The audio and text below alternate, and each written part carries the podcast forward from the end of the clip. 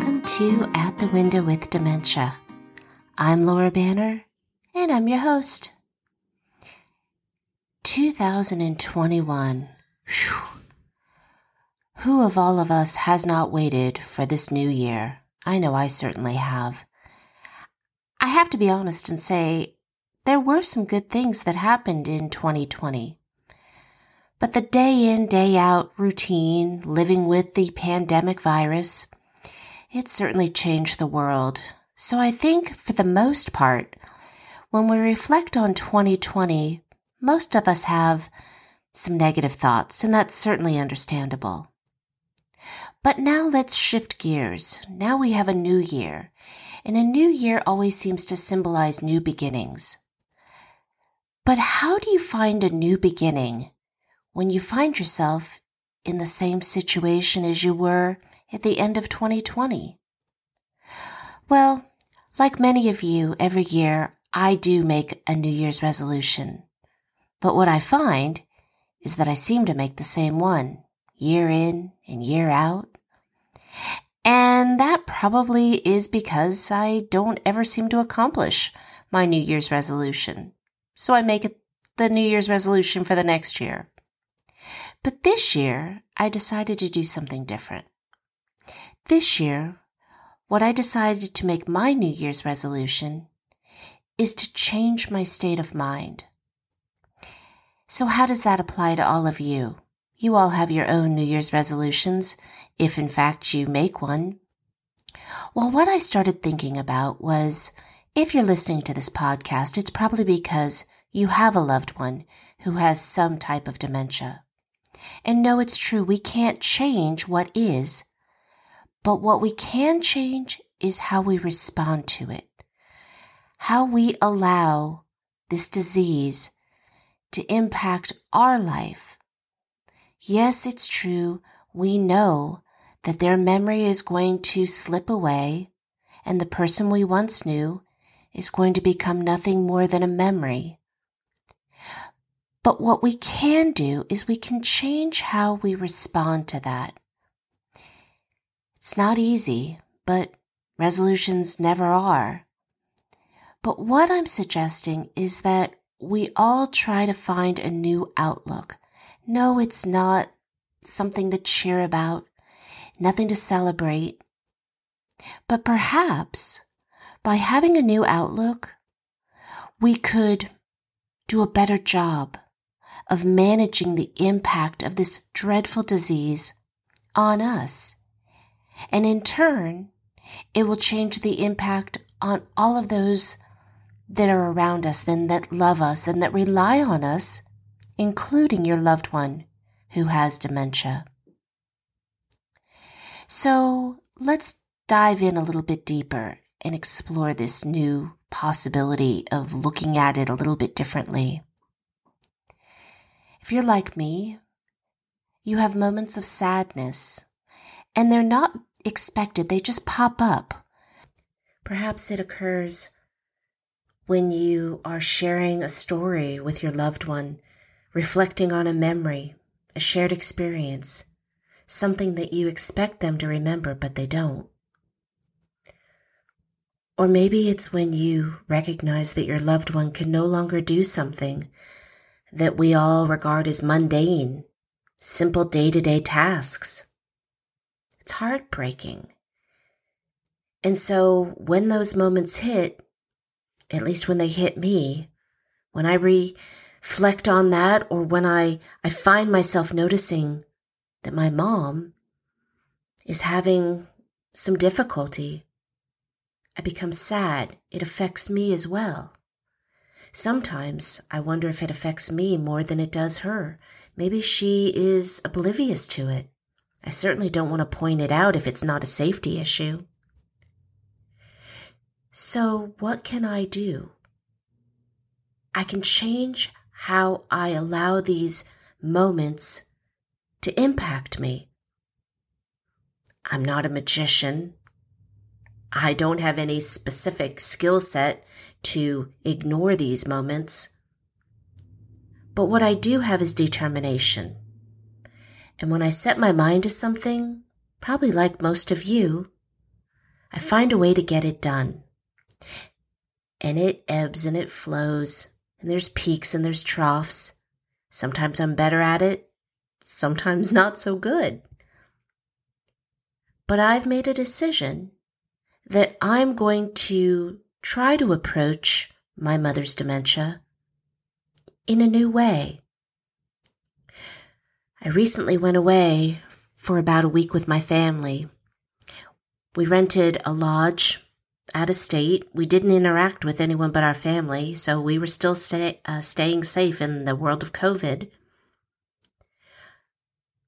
But when I removed myself, because my mom stayed at home, when I removed myself from the constant reminders I found that my state of mind was a little bit different. Initially, I was very fatigued.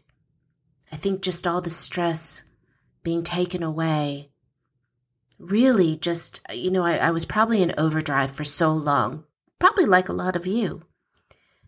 But suddenly I could drop my shoulders. I could do whatever I wanted. I didn't need to go to work. I wasn't at home, so there were no chores no errands to run. My biggest dilemma was when do I take a nap and when do I decide to have a snack? It was actually quite nice. It's been a long time.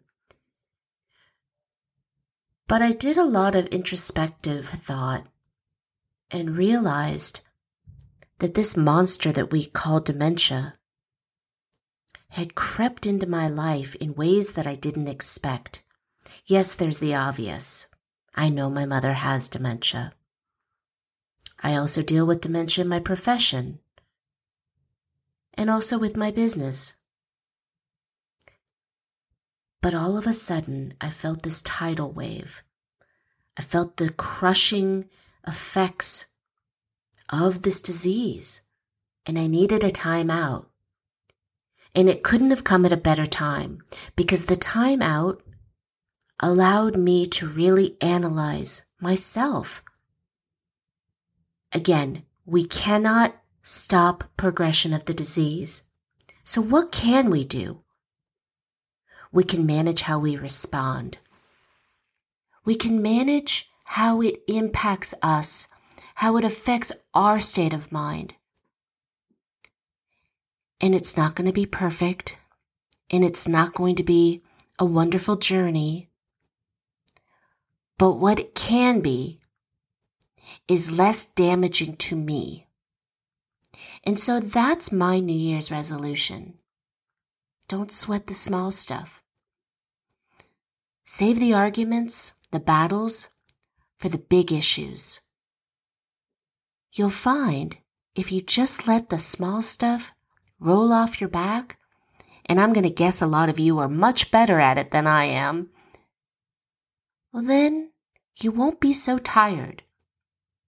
I'm pretty good at uh, compartmentalizing things. Maybe it's my profession that taught me how to do that. I don't know. But the one thing that I have not recognized the need to compartmentalize is my mom's dementia. So that's what I'm going to do. That's my commitment. And I hope that after you listen to this podcast, maybe you can give it a little bit of thought as well. And I congratulate each and every one of you for the commitment you have to your loved one, for taking on this difficult task of being a caregiver. Because, as I've said in the past, when you're a caregiver of someone with dementia, nothing is safe. You need to protect your state of mind, because it can have an impact on your health. And if you don't take care of you, who's going to take care of your loved one? So let's all try to find some hope, to find some joy, and to find some peace in 2021. We'll get through this together.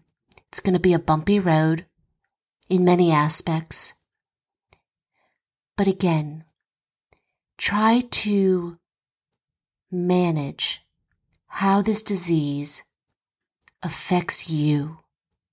It's going to make you cry. It's going to wear you down. It's going to make you angry.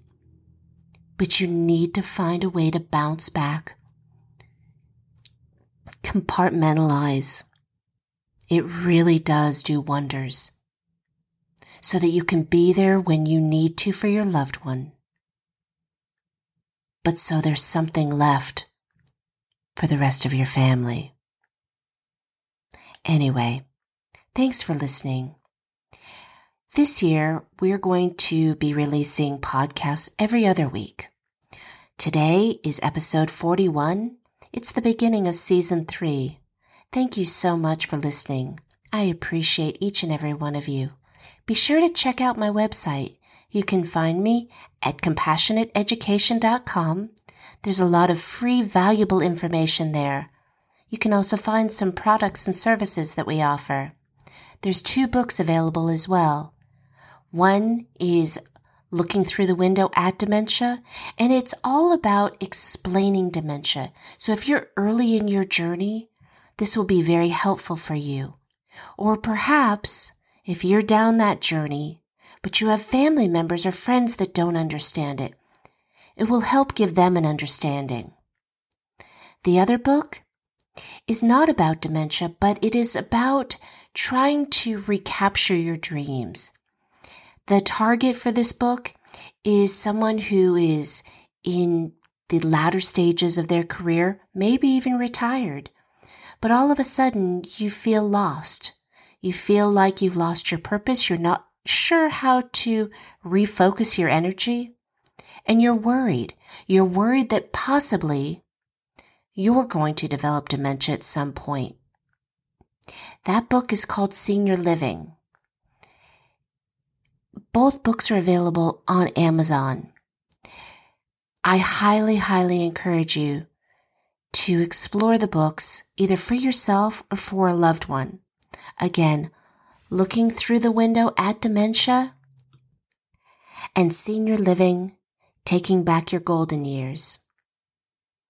I wish each and every one of you health, safety, happiness, and peace. Thanks, everyone. Take care. Bye bye.